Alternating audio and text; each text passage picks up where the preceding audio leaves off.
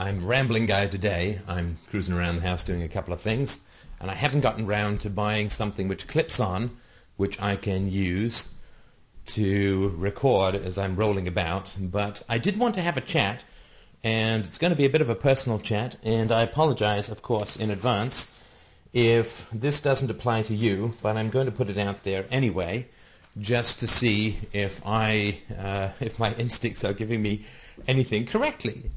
So what I've noticed, and I knew that going uh, to, there were two things that were going to affect the listenership as a whole that I've been working on recently. One is going to video, and the other is working things out from first principles.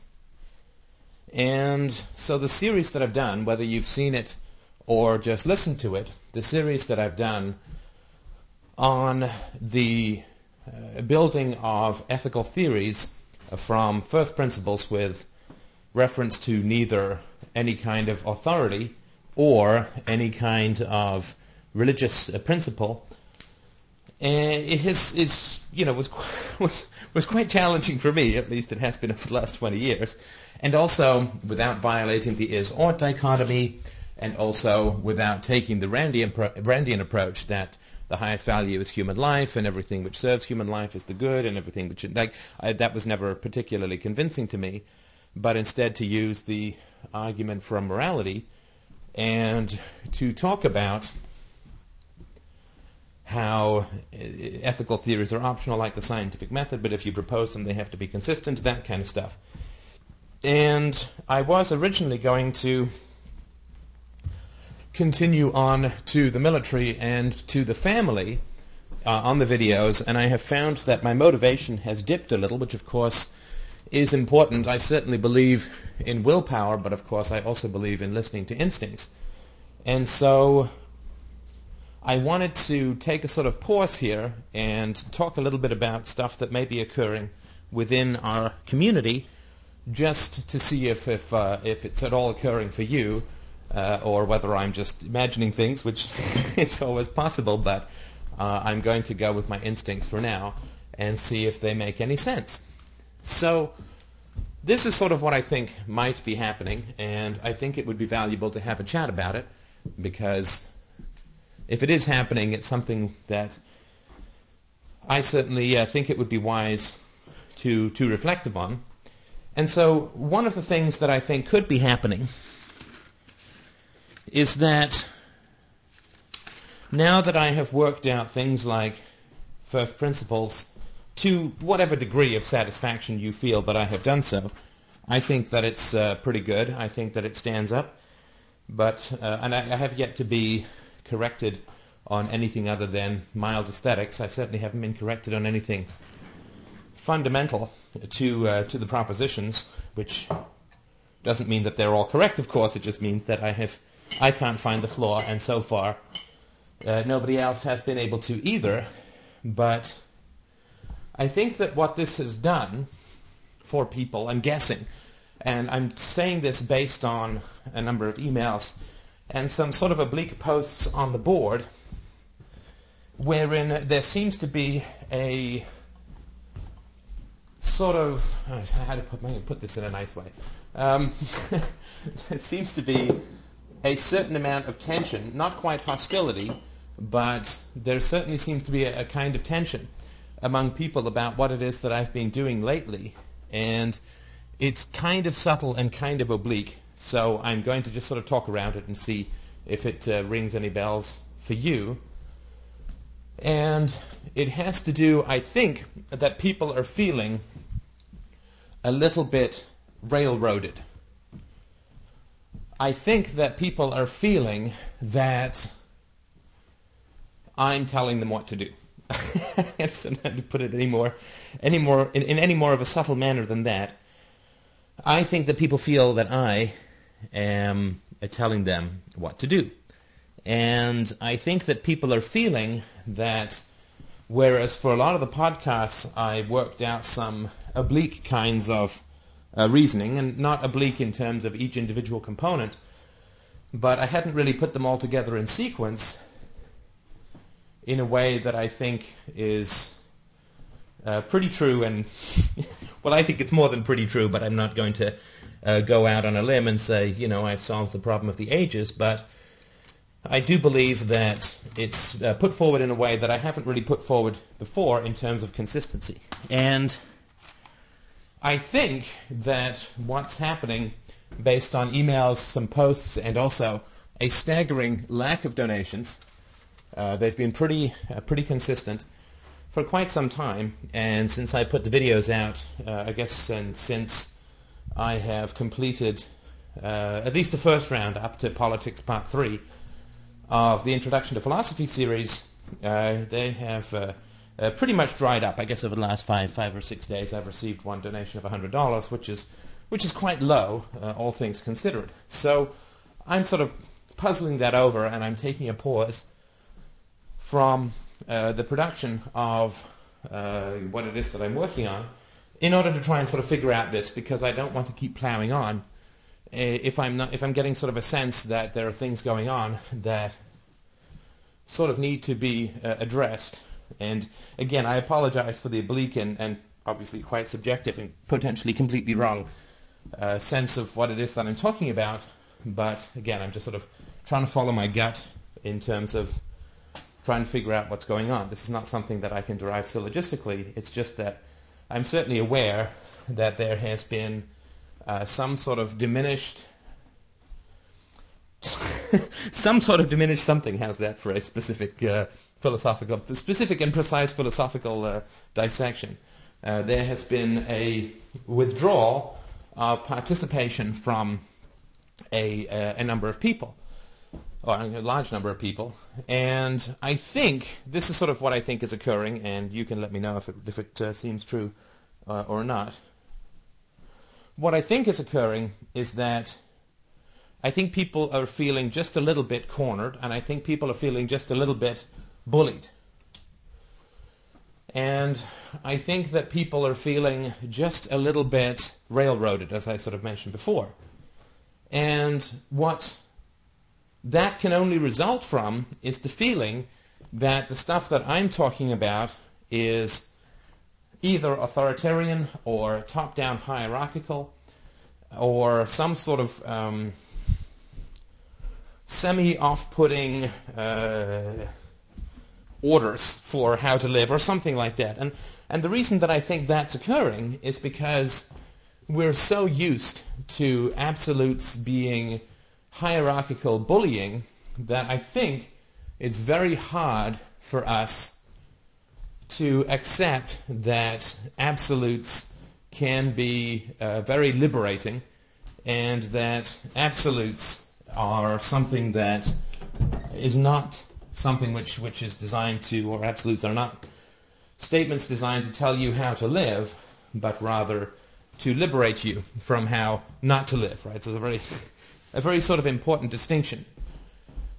It's the difference between, you know, the thou shalt not and the thou shalt, right? If I say don't go to Albuquerque, you can go anywhere, right? But if I say go to Boston, you can't do anything else. I mean, imagining that I have some sort of omniscient power of telling you what to do, which of course I don't. But I think that it's important to, to look at the work that we're doing uh, on the board, the work that I'm doing in the podcast and the videos, as uh, sort of understand that although these are statements uh, that I consider to be absolute uh, truth, absolute fact, uh, absolute, uh, and you know, there's a lot, sort of put a lot of work into coming up with the proofs and, and coming up with the uh, even the evidence, which is in um, ethics, I think part six, the introduction to politics as well. The proofs around sort of the free market and property rights and so on, so that I'm not just talking out of my armpit, but are in fact trying to get something across that has, you know, I can't sort of say that the scientific method is a really good thing and then deal completely subjectively with all of my arguments and not bring any proof to bear. So I think that both the pretty visceral uh, experience of looking at me argue, I don't know how many people, actually, well I do know, it's just a little under 3,000 people have watched the videos. And, oh sorry, the videos have been watched uh, 3,000 times. That's not quite the same thing, but there's some sort of perhaps a visceral impact on seeing me talk because that's going to be to some degree a priest slash teacher slash parental, right? I mean, I think because you don't often get, gee, dare I, dare I say, dare I say lectured to? I guess I dare. Uh, you, you rarely get lectured to when you're not in a subordinate position, right? I mean, your doctor is going to tell you to do X, Y, and Z, and your teachers and professors and your parents and your priests and all this kind of stuff. You don't get lectured to about absolutes without there being some strong hierarchical component to it. And sadly, you know, as somebody who's trying to um, lecture, I guess, or trying not to lecture would be the key thing about what it is that I'm doing.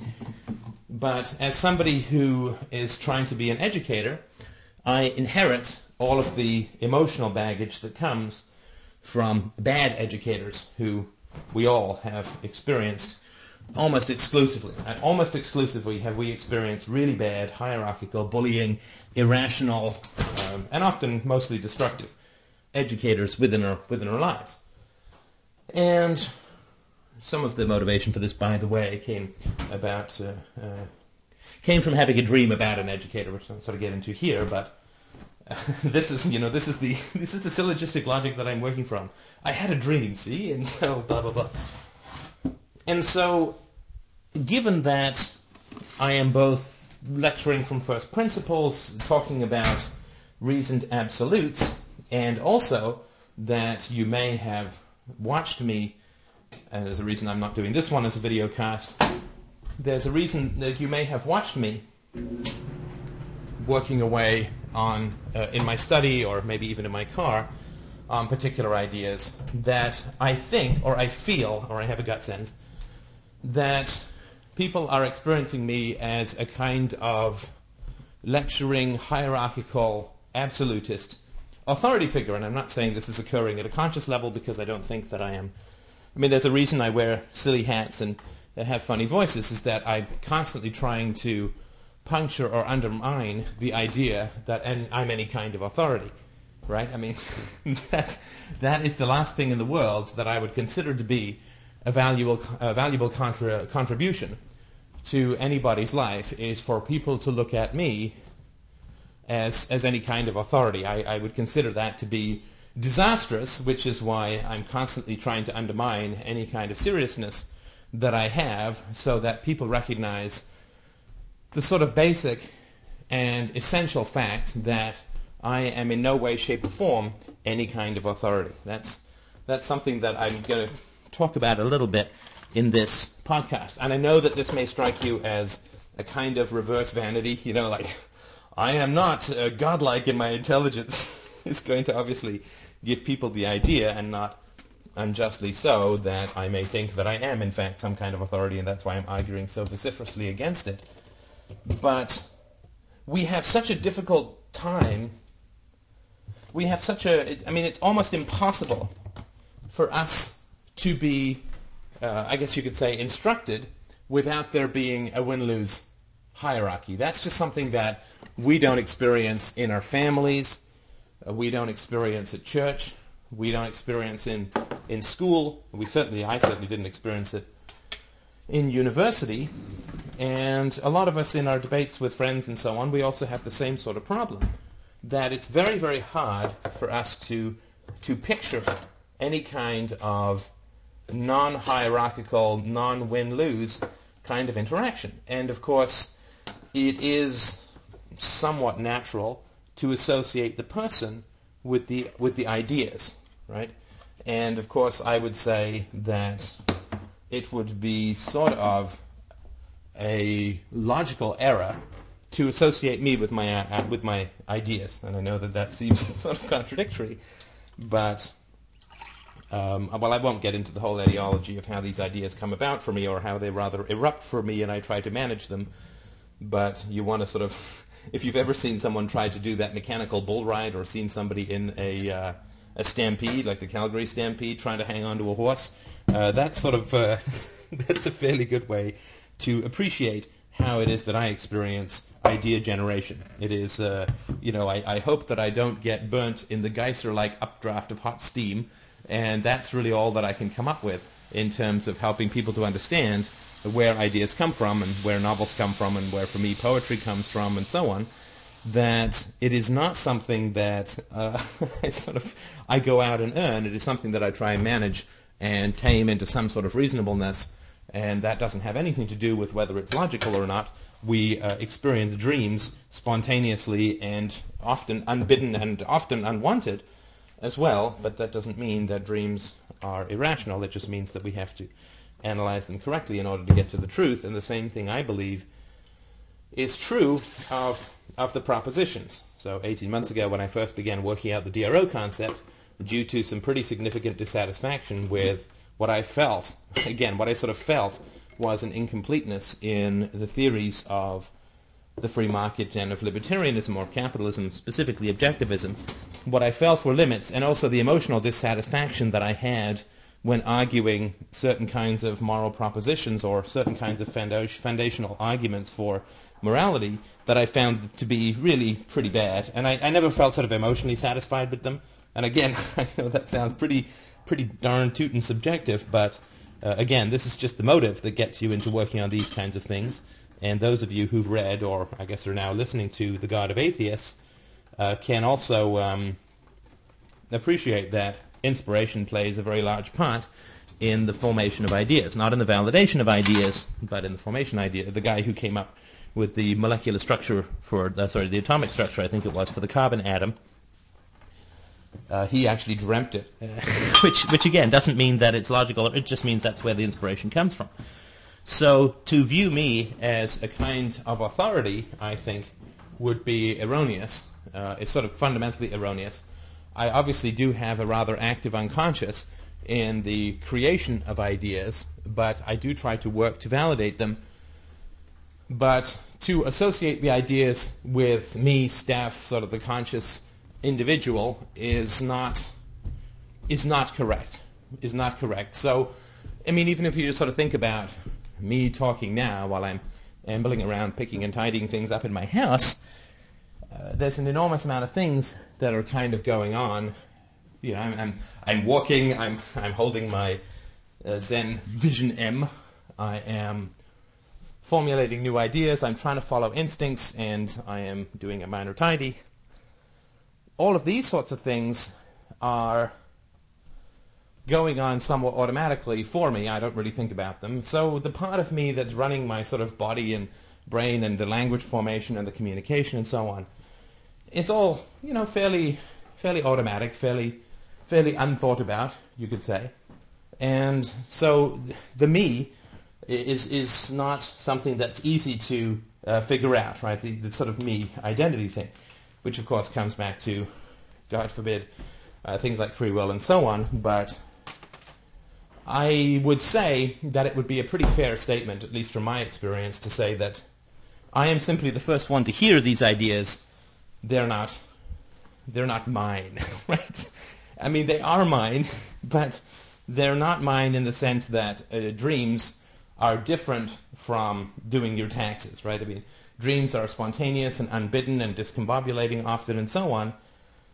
And they're not the result of conscious intention, and you can then choose, I believe, to either analyze your dreams or not analyze your dreams, but either way, they're sort of spontaneous creations of consciousness, and need to be sort of managed from there. And on the other hand, uh, doing your taxes, you sit down and sort of plow, through them. And I would certainly suggest that inspiration would not be a very valid model for how to work with your taxes. You know, pray for a vision on how to complete them anymore. I, you could even do that with math. I guess math occurs that way as well. But the I would say that when I sit down to write a book, I mean, it's a lot of work towards the end, but well, the last three three quarters. But the first quarter of inspiration and typing, I mean, I could five seven thousand words a day and so on. There are choices that I make, but the majority of it is simply spontaneous generation.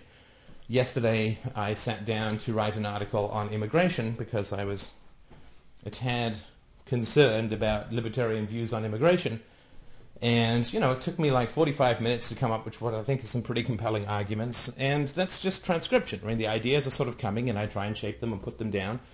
But the language that's chosen and so on. Now, I know that this is going to all start to smack of, you know, so Steph's just this spouting lunatic. Uh, what on earth, why on earth would I consider what he says or writes or anything with any kind of validity. Well, I think that one of the key differences is that I really do try to uh, work towards consistency. I really do try to work towards having a kind of uh, consistency and logic and, and this kind of stuff with what it is that I'm, I'm working on. That's uh, quite important for me, as of course it should be quite important for you as well. And I guess that one of the reasons that I'm able to do it, uh, whereas I guess a lot of thinkers in history, at least from my experience, don't seem to have, is that I am certainly fortunate in that the ideas that are kicked up by my unconscious tend to be fairly close to rational, if not rational. Most of them tend to be that way sort of up front. So when I feel, for instance, uh, that there's a certain amount of emotional discomfort in some of the arguments that I've believed in for many years, uh, arguments about ethics prior to the ones that I've worked out, the emotional discomfort is fairly important, right? if I felt perfectly emotionally comfortable in making those arguments, then I would probably not have pursued uh, other kinds of arguments. And then when I began working on the DRO model, and I remember it very specifically, arguing with uh, someone uh, and coming up with the idea of how DROs would solve air pollution, with there being a sort of flash of excitement and, and pleasure a thrill of pleasure, right? Which of course is not something that I had uh, worked out, right? It's not something I sort of ah, I have now finally worked out the problem and I figured out that it's true, and therefore uh, I can now um, feel pleasure. Right? What happened was uh, the idea uh, sort of occurred to me, and I felt simultaneously an enormous degree of pleasure in that idea, and that is what then helped me to pursue and codify and write about and work out the idea in more detail. So the idea sort of appeared to me in the same way that dreams sort of appear to you, and it seems unlikely that the idea would have occurred to me if I hadn't spent 20 years working on philosophy, and also if I had if I had repressed the emotional state of discontentedness with existing ethical theories. If I'd have just said, well, I'm I'm sure it's just because I don't understand and I'm sure it makes sense to other people and so on, then I would not have, I don't think I would have ended up with a situation where I had looked for new answers, right? If I was perfectly content with old answers, I wasn't about to start looking for new answers, or it seems less likely that I would have, or would. And so, you know, an acceptance of one of my emotions, uh, coupled with Uh, an understanding of the discontent, coupled with the joy and the thrill of recognizing a new idea that might have particular value, all of that is just something that I, I receive, right? Like in the same way that, you know, you eat well and you go to the gym or whatever, you go to exercise. And what you receive at the end of that is good health, right? So you, you know, work on the basics. And there's lots of people who work on the basics and whatever. I just happen to have a kind of emotional constitutionality that has made it, I think, easier for me to work on these ideas. I mean, if, if every idea that I came up with was six months hard work away from being even remotely rational or consistent, then it would feel like an eternal process of doing my taxes for, you know, for, for almost no return, right? and that would probably not be something that would motivate me. So the fact that what my unconscious kicks up to me is actually pretty useful and fairly close to a valuable finished product is one of the reasons that I'm sort of able and willing to to work on these ideas, right? As you know, I sort of do these podcasts while I'm driving.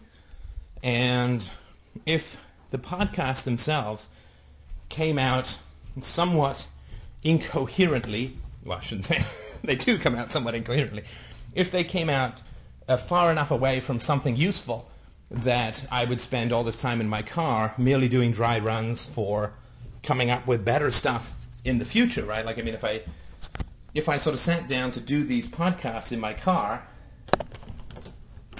and what came up was a bunch of stuff that, with enough hammering out over a couple of weeks, could turn into one decent article, then I'm not sure that I, I mean, I certainly wouldn't record and broadcast the podcast, right? I just sort of ramble to myself in a way that I'd pretend to put my cell phone in my ear so that people wouldn't think I was completely deranged. and I would simply talk uh, to myself without really vocalizing just to sort of work these ideas out. But I'm not even sure I would do that, right? Because if all of that stuff that came out for me was too uh, too raw, uh, too unhelpful to others, then eh, you know the the labor ratio to value would be pretty pretty high. And I remember sort of very clearly, just by the by, I started this reading the articles that were on my blog and reading uh, a couple of essays.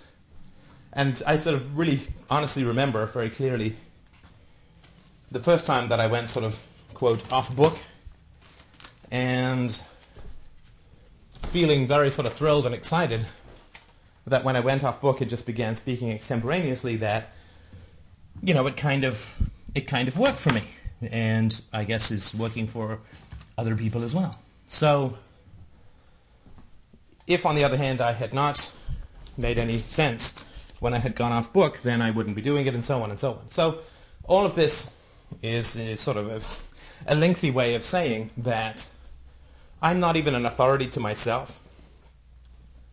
And so I hope that the conversations that we're having do not indicate to you that that you should listen to me, obviously, right? That that I'm any sort of authority, that um, that there's any kind of hierarchy in what it is that I'm talking about, that there's any kind of sense of me telling you what to do. Right? I'm telling you, I'm trying to tell you how I think, trying to describe and to show, right, in this particular instance, this is not only the content but the form, right? Here it is I'm saying that I'm getting an odd sense from the community, this our little community that we have going here, that I'm getting an odd sense from and trying to sort of work out what that what might be going on and what factors might have intervened if I hadn't gotten the odd sense, which I'm not responsible for or conscious of. I mean, I guess you could say that I'm responsible for it in some way by listening to my feelings and and so on. But when I when I sit here and am trying to sort of work out what's going on, it's like the uh, the last car video or, or audio where I'm sort of trying to work out why it is that I was feeling sad about leaving a job that was not uh, too positive for me.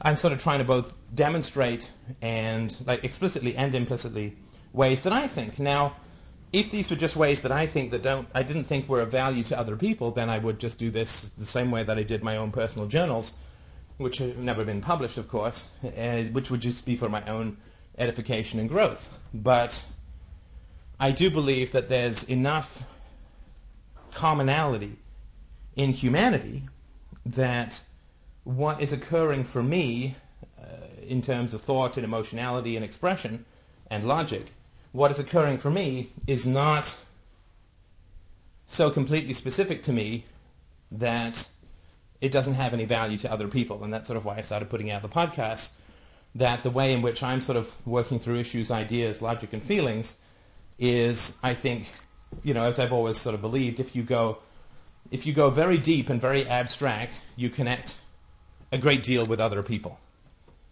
If you go very deeply into yourself, into your emotionality, and express it honestly, then you connect with other people. And if you go into the greatest abstractions of truth, reality, and virtue, that you also connect enormously with other people and all the stuff in between is usually just kind of confusing and discombobulating, then I think that we have enough in common, you and I, that what occurs for me, if talked about in an open and honest and rigorous fashion, is of value to you, and I, you know, I think we can see that. So I sort of want to really try and undermine the idea that I'm any kind of, of authority, and what I'm trying to do is to think and feel and understand out loud. And to me, right, rationality is thinking, and uh, feeling is intu- intuition, and the combination of rationality and intuition, which are two sides of the same coin and inform each other, the conscious and the unconscious, that the combination of these two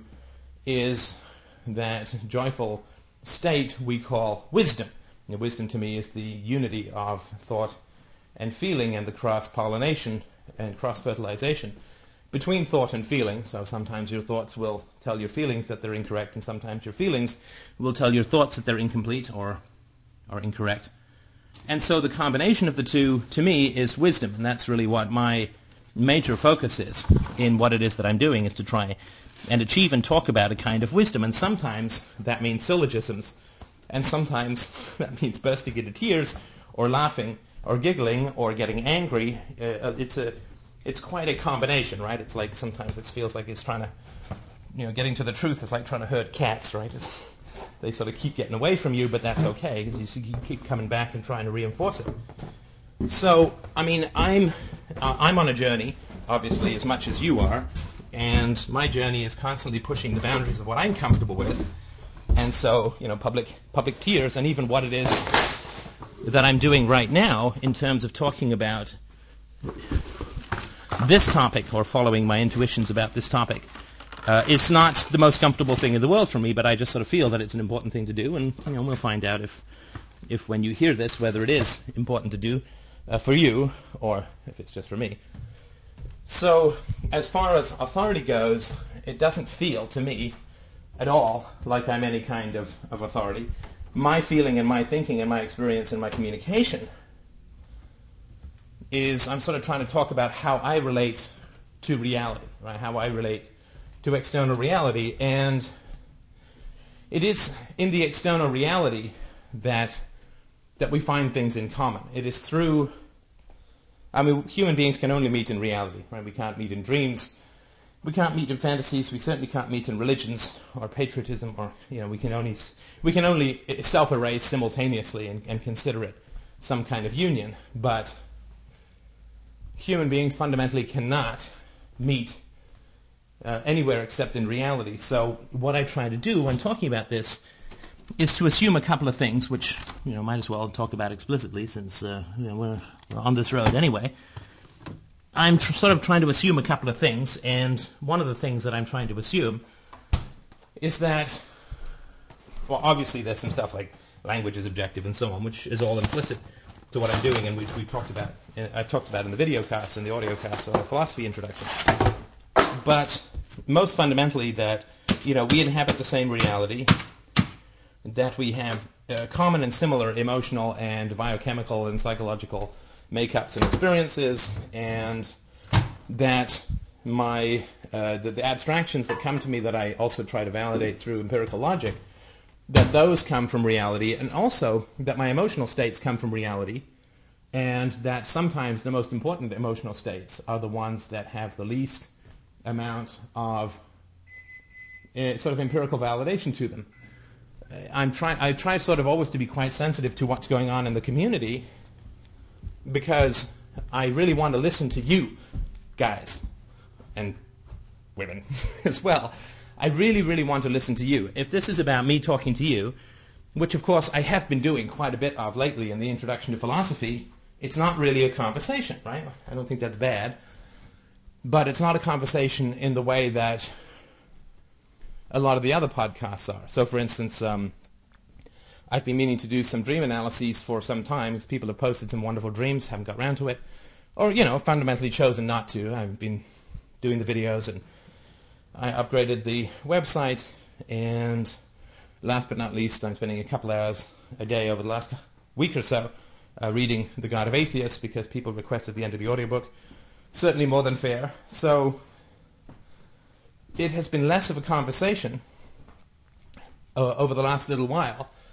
And my real concern about that is that that is causing people to feel that it's kind of hierarchical and, and lectury and me talking and, you know, you better listen and you better agree or it's logical and you have no choice or whatever it is that, that's going on emotionally.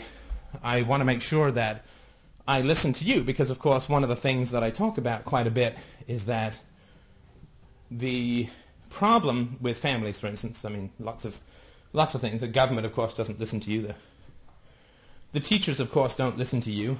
Uh, your teachers didn't listen to you.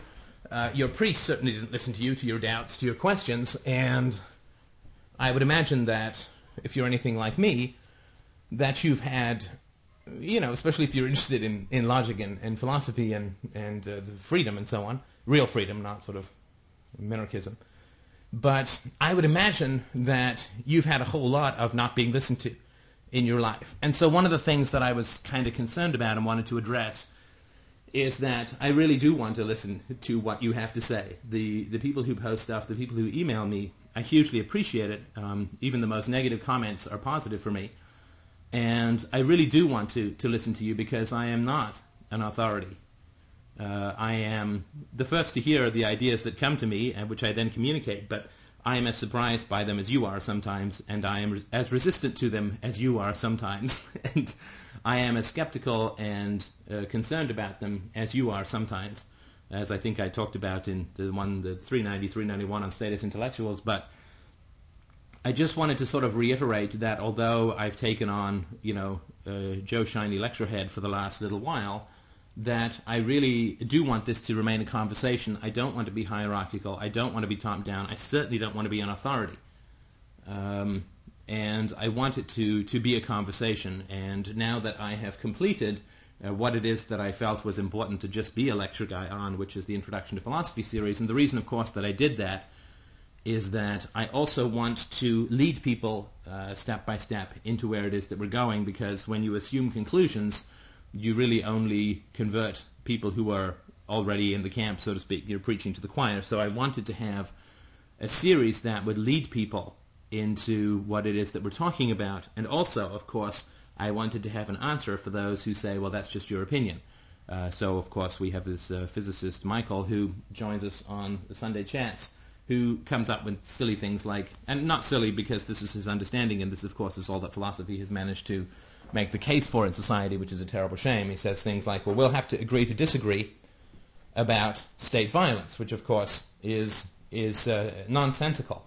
Uh, it would be like me being a crea- creationist saying the world was created 6,000 years ago, and he says, no, it was billions of years ago, and I just say, well, you have your opinion, I have mine, we'll just have to agree to disagree. I mean, if I say to my math teacher 2 plus 2 is 5, we don't just end up agreeing to disagree. Um, so I wanted to have an answer as well to those who were logical but who didn't understand the value of working from first principles and who I could then point to and say, because of course you don't want to have the same debate over and over again, who I could then point to this theory series and say, if you work through this and if you find logical errors in what it is that I'm doing, please inform me and I will certainly correct them with thanks. And if you don't find logical errors in what it is that I'm saying, then you're bound to accept the conclusions, or you have to stop debating because then you're just irrational, right? I mean, you're just going back to relying on faith. And the other thing, of course, that, that I'll bring this up if he calls back on Sunday, that was interesting about last Sunday's show was that he said something like, well, Stephen Hawking says that the best physicists of the next century will be mystics. And what I, having worked out this, uh, a more clear idea of what's wrong with the world in terms of us not being assertive about the value of philosophy. You know, the important question there, and this is why I want to sort of get back into the conversations with people, the important question there to ask is, well, uh, should Stephen Hawking take any of my pronouncements about quantum physics uh, seriously, right? I'm not a trained physicist. I'm, you know, barely uh, a competent amateur, uh, and then only in the really layman sense, right? I certainly couldn't do any of the math. And so would Stephen Hawking, who's you know trained for decades in the field, uh, should Stephen Hawking seriously sit down and listen to me about my opinions about quantum physics?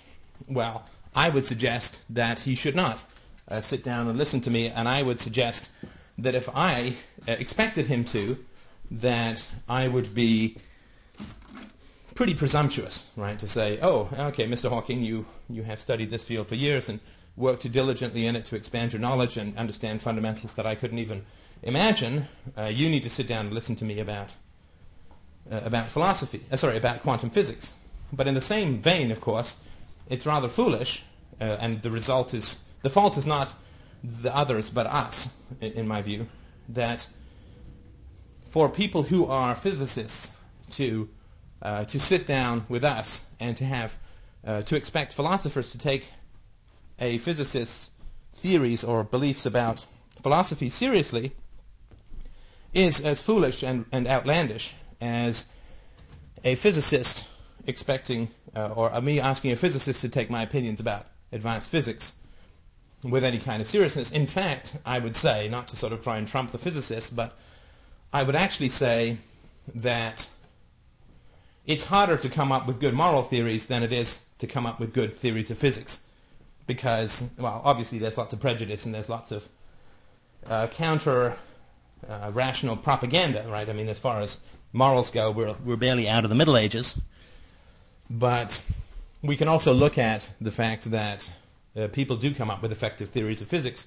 Uh, people do not come up, uh, very rarely, come up with any kind of rational theory of ethics or consistent theory of ethics. So unless, you know, the only smart people in the world are physicists, it must be that philosophy is harder than physics. And I would certainly say that without philosophy there would be no physics. So, I mean, the first thing you had to do was to peel religious sentiments off the realm of uh, metaphysics and epistemology in order to get science, and that was a philosophical job that was performed by Bacon and Renaissance and the Enlightenment. So given that physics is derived from philosophy, uh, it would seem that philosophy would be harder than physics, and also because there's much more progress made in physics than there is in philosophy, then philosophy must be harder than. So even though quantum physics is a mind-bogglingly difficult subject, I would certainly, uh, I, I, certainly believe, and this could just be because it's what I'm doing and other people's work is easier, but I think there's some real facts around this too, that philosophy is harder than physics. Because a new physics theory rarely requires you to give up your belief in your culture, your society, and quite probably your, the virtue and value of continued, um, see, continually seeing your family or continuing to see your family. New physics theories rarely require that since, since sort of the 19th century, new theories of physics have rarely resulted in being burned at the stake.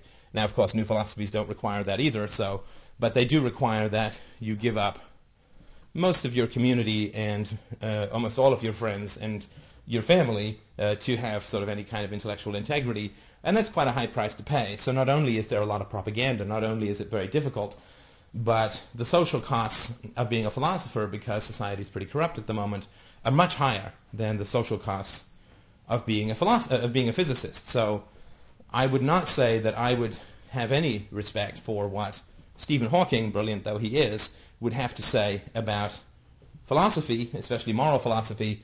So when um, when he says that the physicists of the future will be mystics, then he's going out of physics and into philosophy, and therefore is um, incompetent. And we should not have any particular patience for this other than for the fact that, that philosophers have not asserted the rigor of their discipline for many, many years, and therefore we can't really expect for uh, people to not walk all over us, right? It's sort of like if you're, you know, if you're the, the kid who's scrawny with glasses and a stutter, and it turns out that you're like, I don't know, a black belt ninth dan in jujitsu or something, the bullies, if you sort of come up with, if you sort of come across as somebody who's shaky and insecure and physically weak, then bullies will pick on you. And if you then turn around and say, "Ha, you know, I'm going to take you down now, Bubba," then the bullies, you know, can be forgiven uh, to some, for just at a very practical level, they can be forgiven for riding roughshod all over you without understanding that you were uh, a lot stronger than you looked.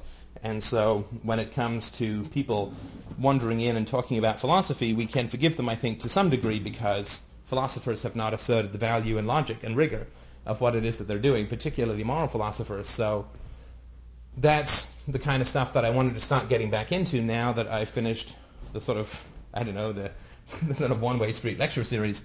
I really do want to get back into the conversation, and I really do want to uh, respect the contributions and value of the people who are emailing me and writing me.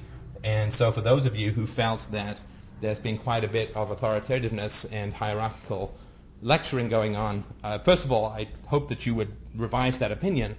But also, even if that is the case and you still believe that, that I do want to get back to having a more dynamic conversation with you and to remind you that uh, I'm no authority in these matters, that in the authority of uh, truth, you are, you are the actual arbiter. You are the only one whose opinion matters. And yes, that opinion should be subject to truth and verification, just as mine is.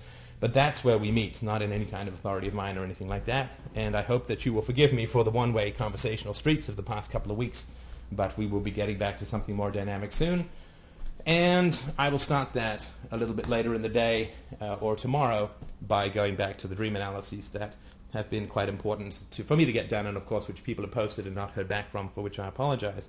But I think it's been worthwhile for me to take the, the break from the two-way street.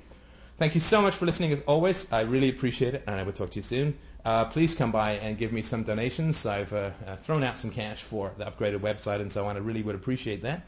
If you've been sitting on the fence doing it, um, uh, I think that you will feel a lot better for doing it, and I will certainly appreciate it. It gives me a lot of juice to get a donation, and I will talk to you soon. All the best.